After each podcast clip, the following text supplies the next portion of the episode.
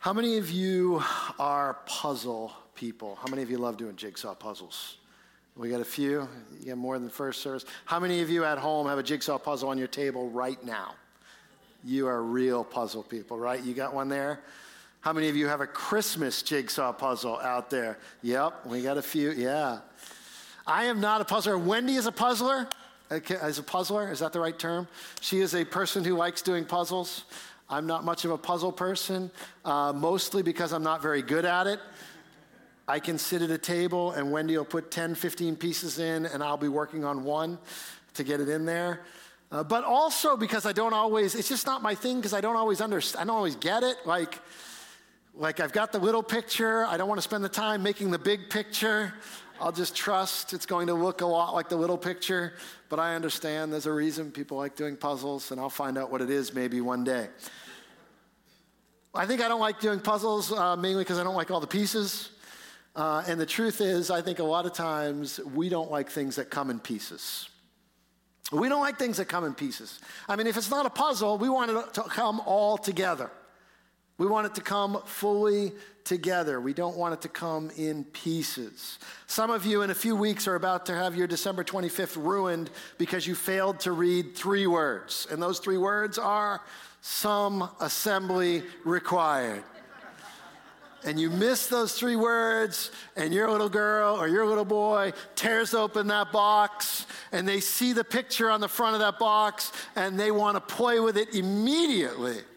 And they're going to open that box up and find pieces, and you miss those three words, and you are going to spend your next hour or so undoing twisty ties now they screw them into the box, if you haven't had any of those yet, and wondering do we have batteries or is CVS open right now? Things come in pieces. And we have to say, we don't want them to come in pieces. We want them to come fully assembled. I want it to come like the picture on the box. I want it to come like the item I see in the store. I don't want to put it together. But here's the truth, here's the reality. When it comes not only to these things, when it comes to the larger picture of our world, when it comes to the larger picture of like the brokenness and hurt that exists in our world, the truth is we don't want it to come in pieces. We don't want the solution to come in pieces either. We want the solution to be instant and full, and we want it all together. We don't want it to come in pieces. But what we often find is that the solution to brokenness comes in pieces. That healing sometimes comes in pieces, not all at once. We found, you know, you don't have to live very long to realize that one conversation isn't going to fix everything. One election isn't going to fix everything. One session of Congress isn't going to fix everything. One law passed doesn't fix everything that solutions often come in pieces. Couple of weeks ago, our family had the chance to be down in Washington, D.C. for a couple days. And while we were there, we took some time to go through the African American Heritage Museum at the Smithsonian. And if you haven't been there, it's a pretty amazing, uh, one of the amazing museums that they've put together. And the way they've put it together was extremely intentional. You start at the bottom of the museum, and it starts back in like the 15th, 16th century, back in Africa. And as you start to go through the museum, you actually are going higher and higher on the floors, going throughout history. And you're seeing all the things that happened from the, from the slave trade to, uh, to the slavery in the United States and then around the world.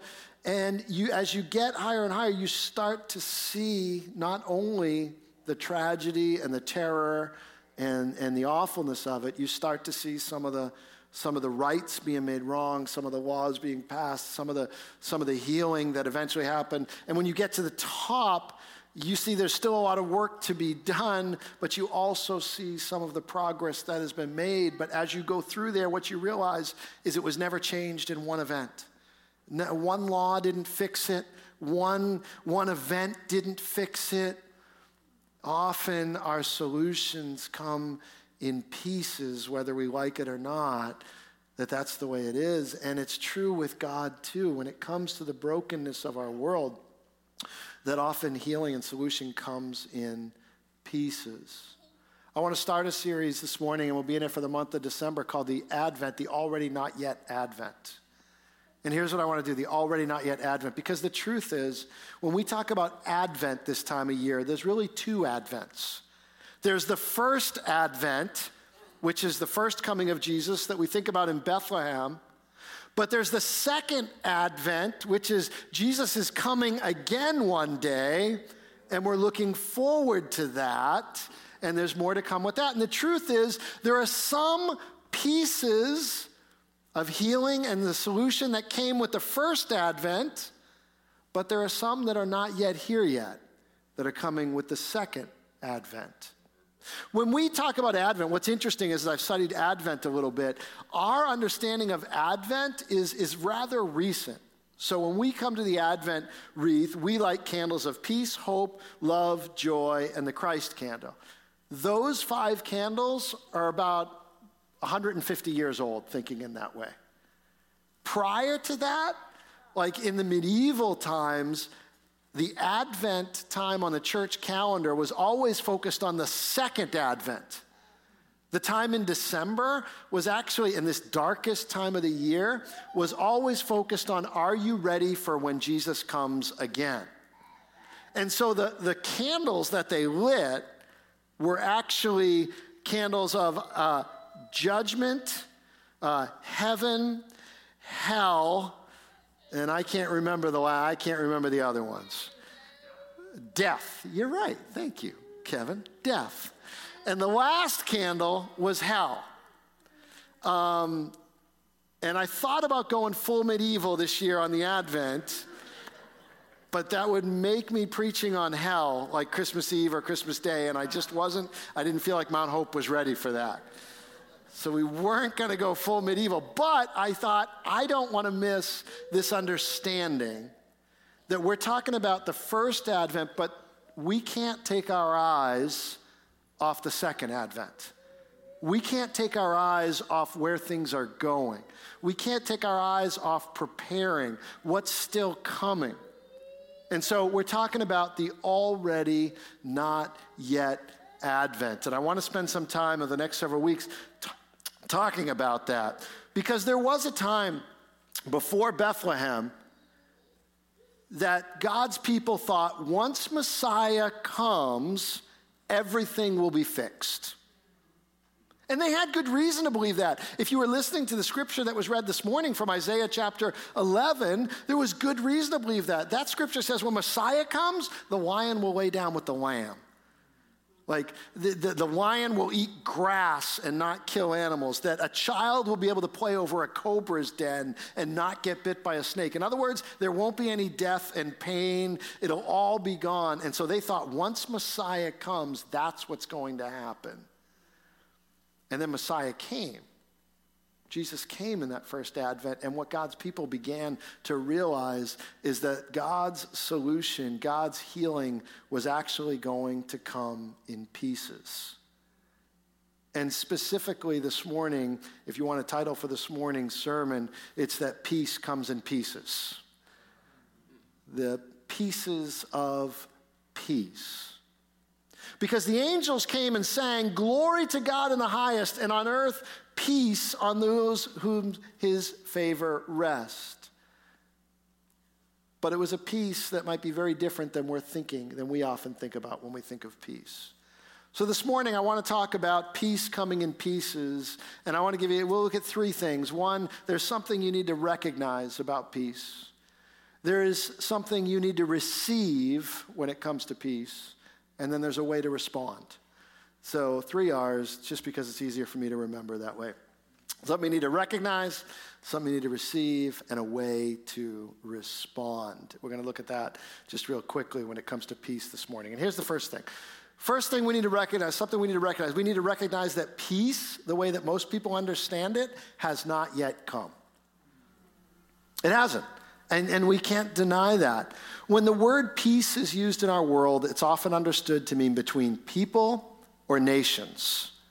We think of peace talks, peace treaties, peacekeeping force, the Peace Corps.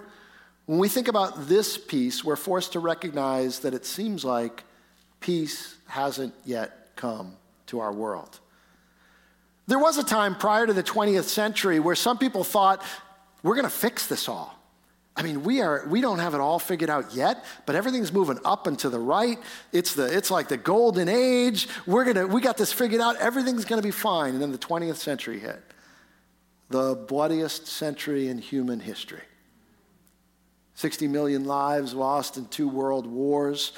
Stalin, Hitler, all these Mao, millions of people killing millions of their own citizens. Korea, Vietnam, other conflicts and civil wars, and of course, most recently, Russia and Ukraine. And we say, where is the peace? Where is the peace? Because we haven't figured it out. And it's not just geopolitical or war problems, it hits closer to home, right? There's trafficking, uh, human trafficking in our own backyard. There's violence in our cities. If you were to turn the news on this morning, one of the lead stories is going to be about a young man that got arrested in Florida for committing a double homicide in Massachusetts this last week. There's not there's peace missing from our world. There's abuse in our homes. It seems that despite our lawn signs, the evidence of our planet, our nation, our city, and our neighborhoods tell a different story that hate does indeed have a home here, and peace is missing. I think one of the main reasons sometimes that people reject Christianity is because it seems like Christians overpromise and underdeliver, and especially at this time of year. We talk about peace, joy, love, and hope, and they roll their eyes. Where is it? It's like children running to a Christmas tree on Christmas morning and only finding pine needles. And then the parents saying, Don't you love your gifts? And the kids say, What gifts? Where, where is the peace? What peace? It's not in Ukraine. It's not in China. It's not in Washington. It's not even at the World Cup. It's not at the Wall Street. It's not in Wall Street, in the schools, in our neighborhoods, on our highways. Where is peace? And then, if they're bold enough and they're blunt enough, they'll say, I, even in the church, I see Christians fighting each other. Where's this peace that you talk about? The truth is, if you were to tell someone on the street that Jesus came 2,000 years ago into the world and with him he brought peace into the world, they would say, Well, then, where is it? I don't see it, and quite frankly, there's too much evidence to the contrary. Similarly, if you were to talk to a faithful believer before that night in Bethlehem when Jesus was born, they would say, Surely when Messiah comes, there will be peace and everything will be made right.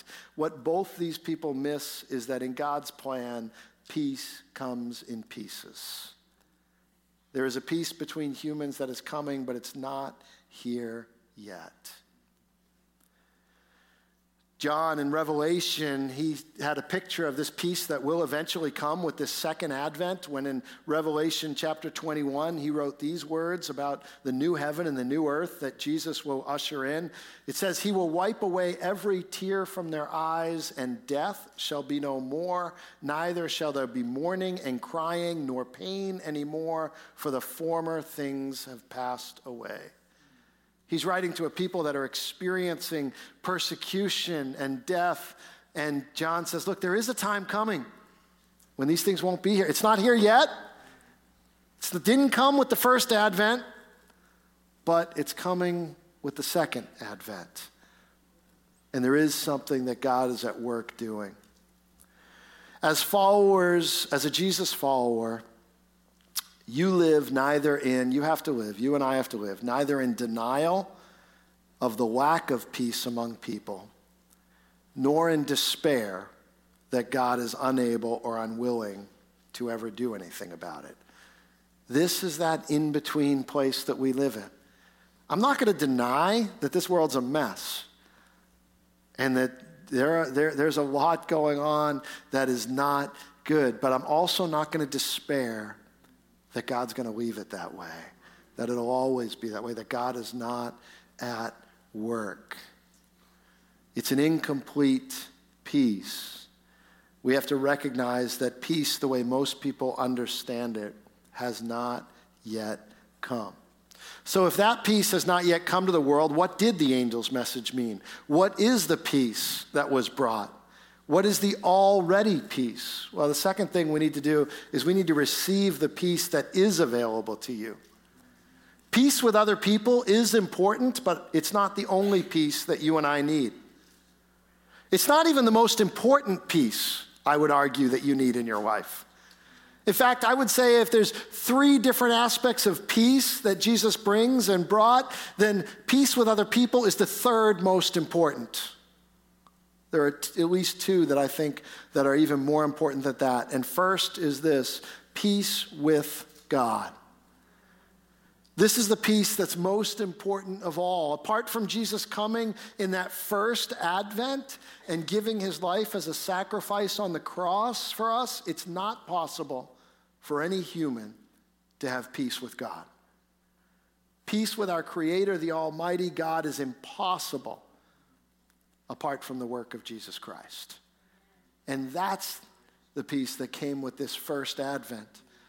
Paul in Romans chapter 5 says it this way Therefore, since we have been justified by faith, we have, say these next three words with me, peace with God through our Lord Jesus Christ.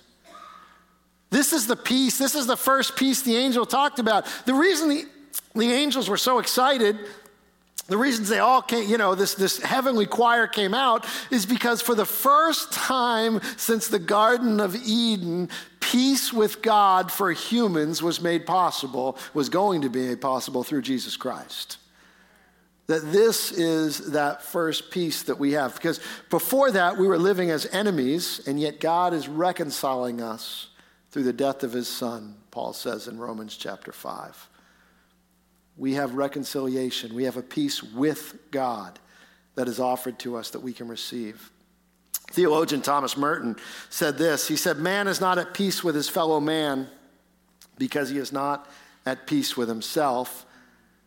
Most people would agree with that. You can get pop psychologists that'll agree with that part of the statement. But Merton goes on to say, He is not at peace with himself because he is not at peace with God. And this is that peace that, God, that is offered to us now through that first advent. That God offers you a peace with your Creator. That you may be looking and saying, I want, I want to see peace between people.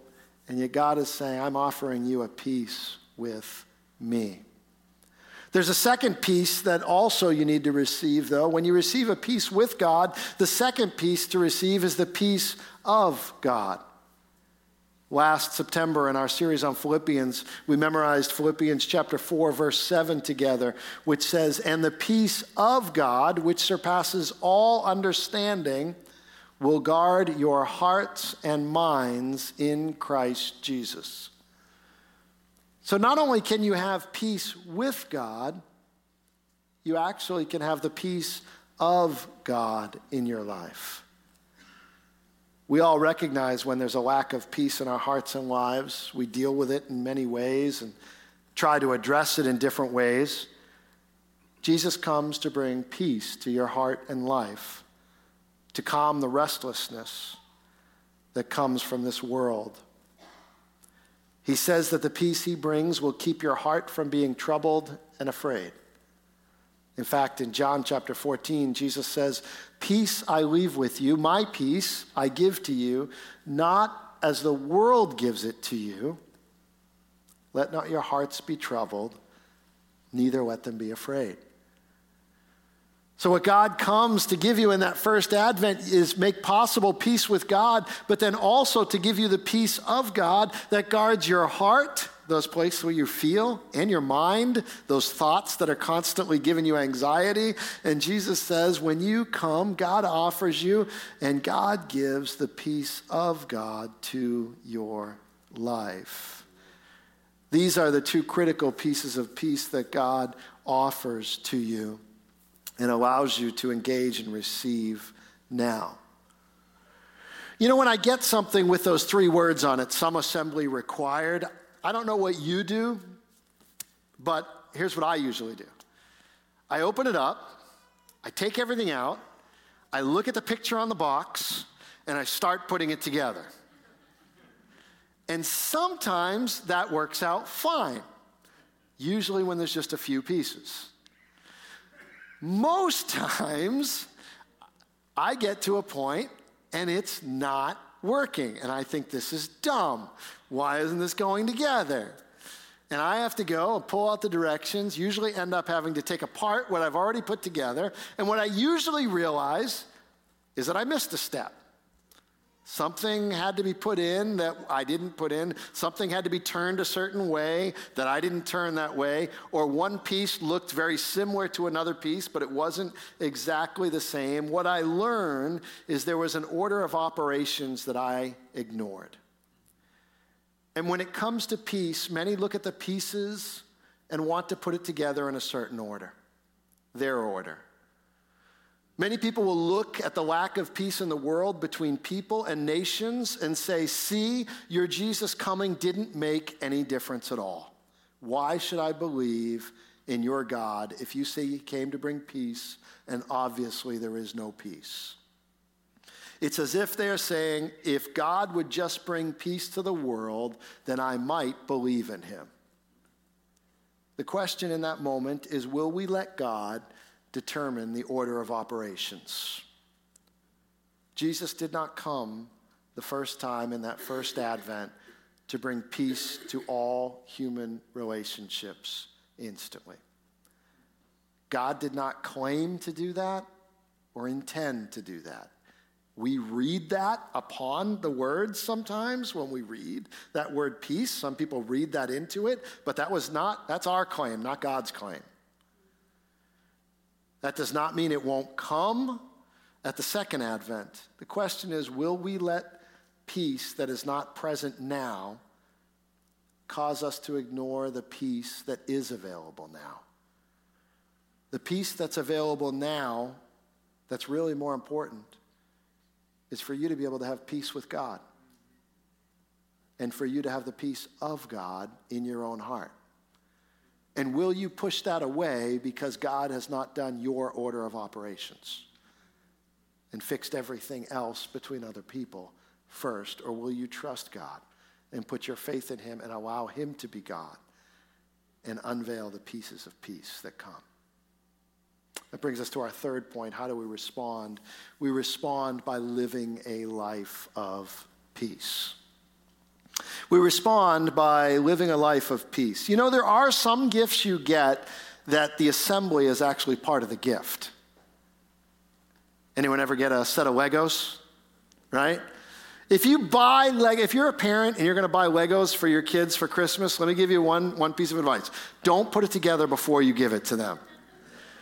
Like that's the one gift you don't assemble for. They want to put it together. That's part of the gift. It's like a puzzle, I guess, in that way. You don't put it together first. Part of the joy is being a part of the process of putting it together. When it comes to this idea of peace, I would argue that actually part of the joy when you come to God is to actually to help bring peace and be a part of God's bringing about of peace in the world and in the lives of people around us. So, two things uh, to respond to live by a life of peace. One is we are to live at peace with people in our lives. We are to live at peace with people in our lives. Romans chapter 12 says this If possible, so far as it depends on you, live peaceably, live at peace with all. So once you've received the peace of God, once you are at peace with God, your responsibility, my responsibility, is to make every effort to live at peace with everyone else around us. Here's what I love about this verse, because it obviously considers the reality in which we live. I love it says, as much as it depends on you. In other words, as much as is in your power, live at peace with everyone. There's a tacit recognition that between the first and the second advent, there will be at times where it will be out of your power to live at peace with everyone. Some of you, that reality is just hitting for the first time. It's sometimes going to be out of your control to live at peace with everyone. There are some people who will just want to pick a fight, and there's nothing you can do about it. You can make all the peaceful efforts you want, but in the end, they won't be satisfied. God's word says it's your responsibility only to try to make it happen, not to make it happen.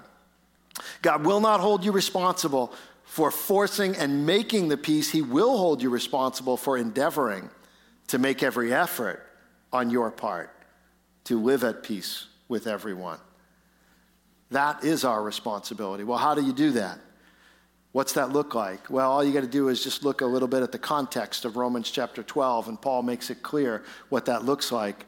Romans chapter 12, I don't have it on the screen, but here's some of the things it says. Verse 16 says, Live in harmony with one another. Here you go, here's how you do it. Do not be haughty, but associate with the lowly. Never be wise in your own sight. Repay no one evil for evil, but give thought to what is honorable in the sight of all. And then, if possible, as far as depends on you, live peaceably with all. Beloved, never avenge yourselves, but leave it to the wrath of God, for it's written, Vengeance is mine. I will repay, says the Lord. To the contrary, here's how you do it. You want to try and live at peace with everyone? If your enemy is hungry, feed him. If he is thirsty, give him something to drink. For by doing so, you will heap burning coals on his head. Do not become overcome by evil, but overcome evil with good. If you have received peace in your life, you're at peace with God, this is your responsibility. Make every effort to live at peace with those around you, and that's how you do it. But the second thing is this you and I are also tasked to be peacemakers, brokers of peace. Matthew chapter 5, the words of Jesus, Jesus says this Blessed are the peacemakers, for they shall be called the sons of God.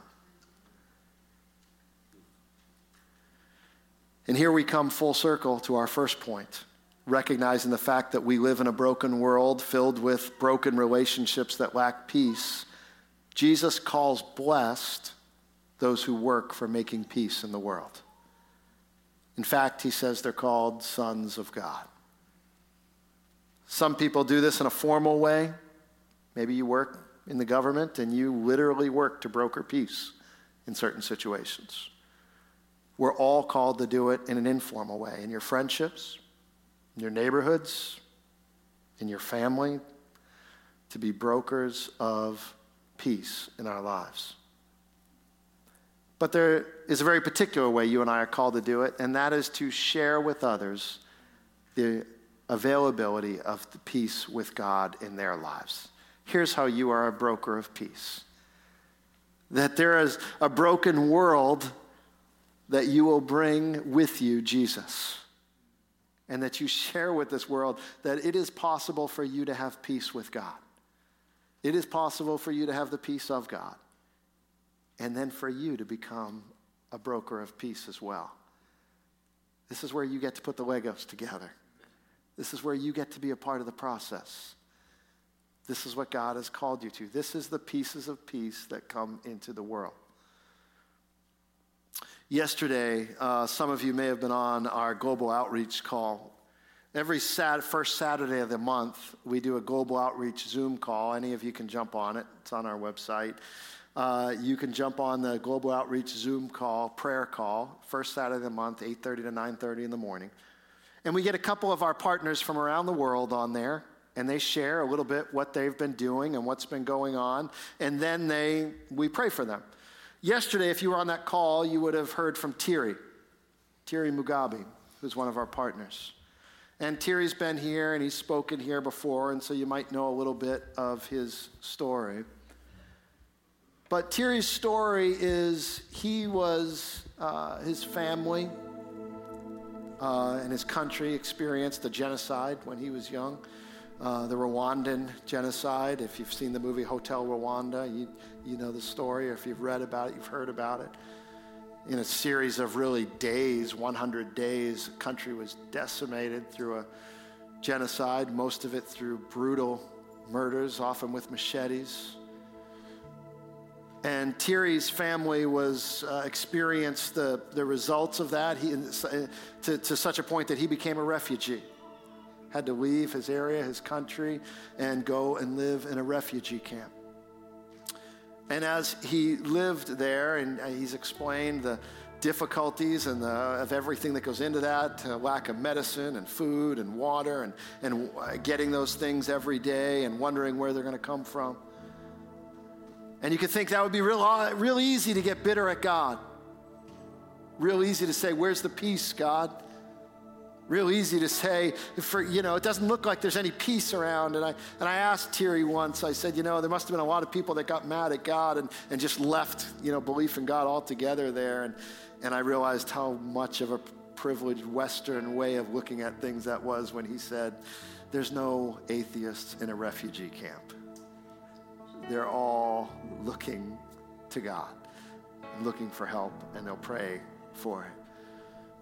But what happened with Thierry, he didn't get bitter, he didn't get mad. In fact, he got a watery ticket to get him to America, uh, to be able to come immigrate to America. And when he did, he went to Bible school here in Massachusetts. He became a missionary. And the reason he was on that call yesterday is because he was calling in from Indonesia, where he is a missionary, reaching and sharing with people. He is a broker of peace to people. And he had the biggest smile on his face when he told us about when uh, going around his city, he always has to take a cab. And he was telling us about the, the, that he's shared Jesus with over 100 cab drivers in the city. Uh, every time. And it's just this joy when he does this. And I thought, here's someone who easily, who saw the, the, the, the depths of the brokenness of our world and what the lack of peace and devastation of our world. And yet, he says, I'm going to go and I'm going to tell people about the God who loves this world. I'm going to tell people about the God who makes it possible for them to have peace with him and that they can have not only peace with God, but the peace of God in their life.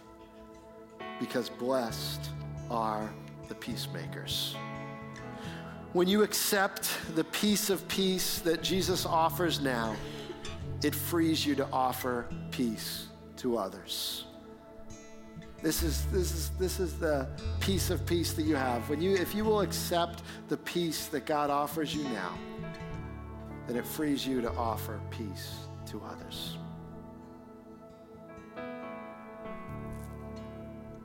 Jesus has come offering peace with God and the peace of God. He's coming again. Will he find you having received what he's already given? Would you pray with me?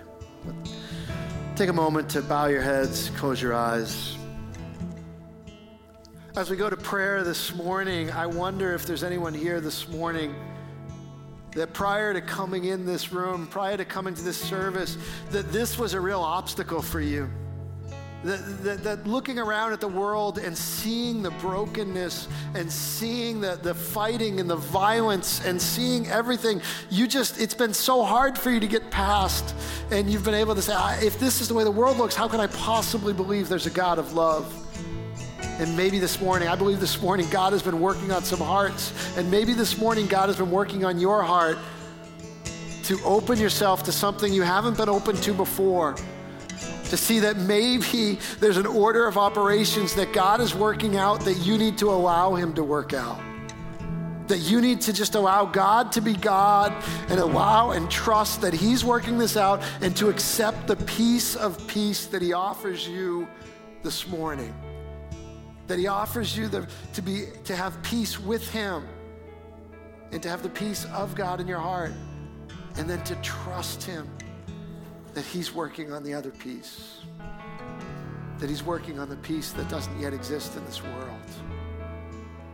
And maybe you're here this morning and that has always been an obstacle for you, but this morning God has been working on your heart and you just want to say this morning, you're ready to say, maybe for the first time, you're ready to say, God, I am willing to trust you. I am willing to, to uh, Lord, let you work in this obstacle. I'm willing to trust that you are at work. And this morning, I'm willing to put my faith and my trust in you that I might be at peace with you and have that and receive that peace from you. That I'm not going to let this be an obstacle to my unbelief, to my I'm not going to let this be an, an obstacle to my belief any longer. That this morning in faith, I'm going to put my trust in Jesus. If that's you and you're here, I'm just going to ask you to do nothing more than just lift your hand so that I can pray for you just between you, me, and God. If that's you, yep, I see that hand. If you just lift your hand, yep, yeah, I see that. Yep, hands all over. Thank you. Yes, yes, yes. Let me just pray for you. Lord, you saw all those hands that are up and lifted and raised.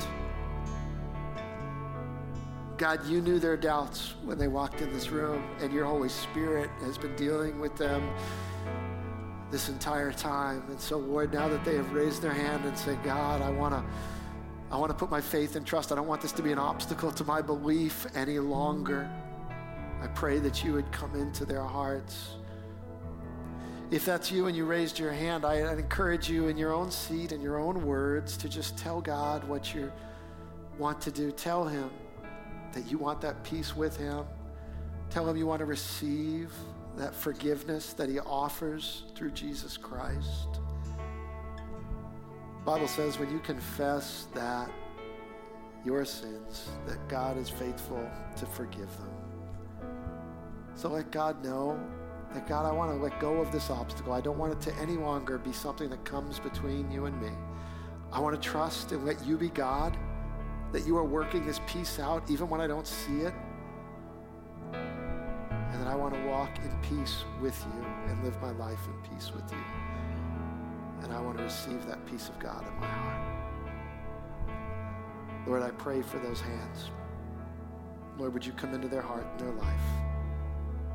Would you give them right now, make them a new creation, and give them that joy that you promised to give? Please do it in Jesus' name. And for those of us in this room that are already followers of Jesus, there are places in our lives where we need to endeavor to live peaceably with everyone. God, would you show us and give us the strength to do that? Would you help us to have the courage to do that? Would you help us to be brokers of your peace in the world around us, to share you with this broken world? In Jesus' name, amen.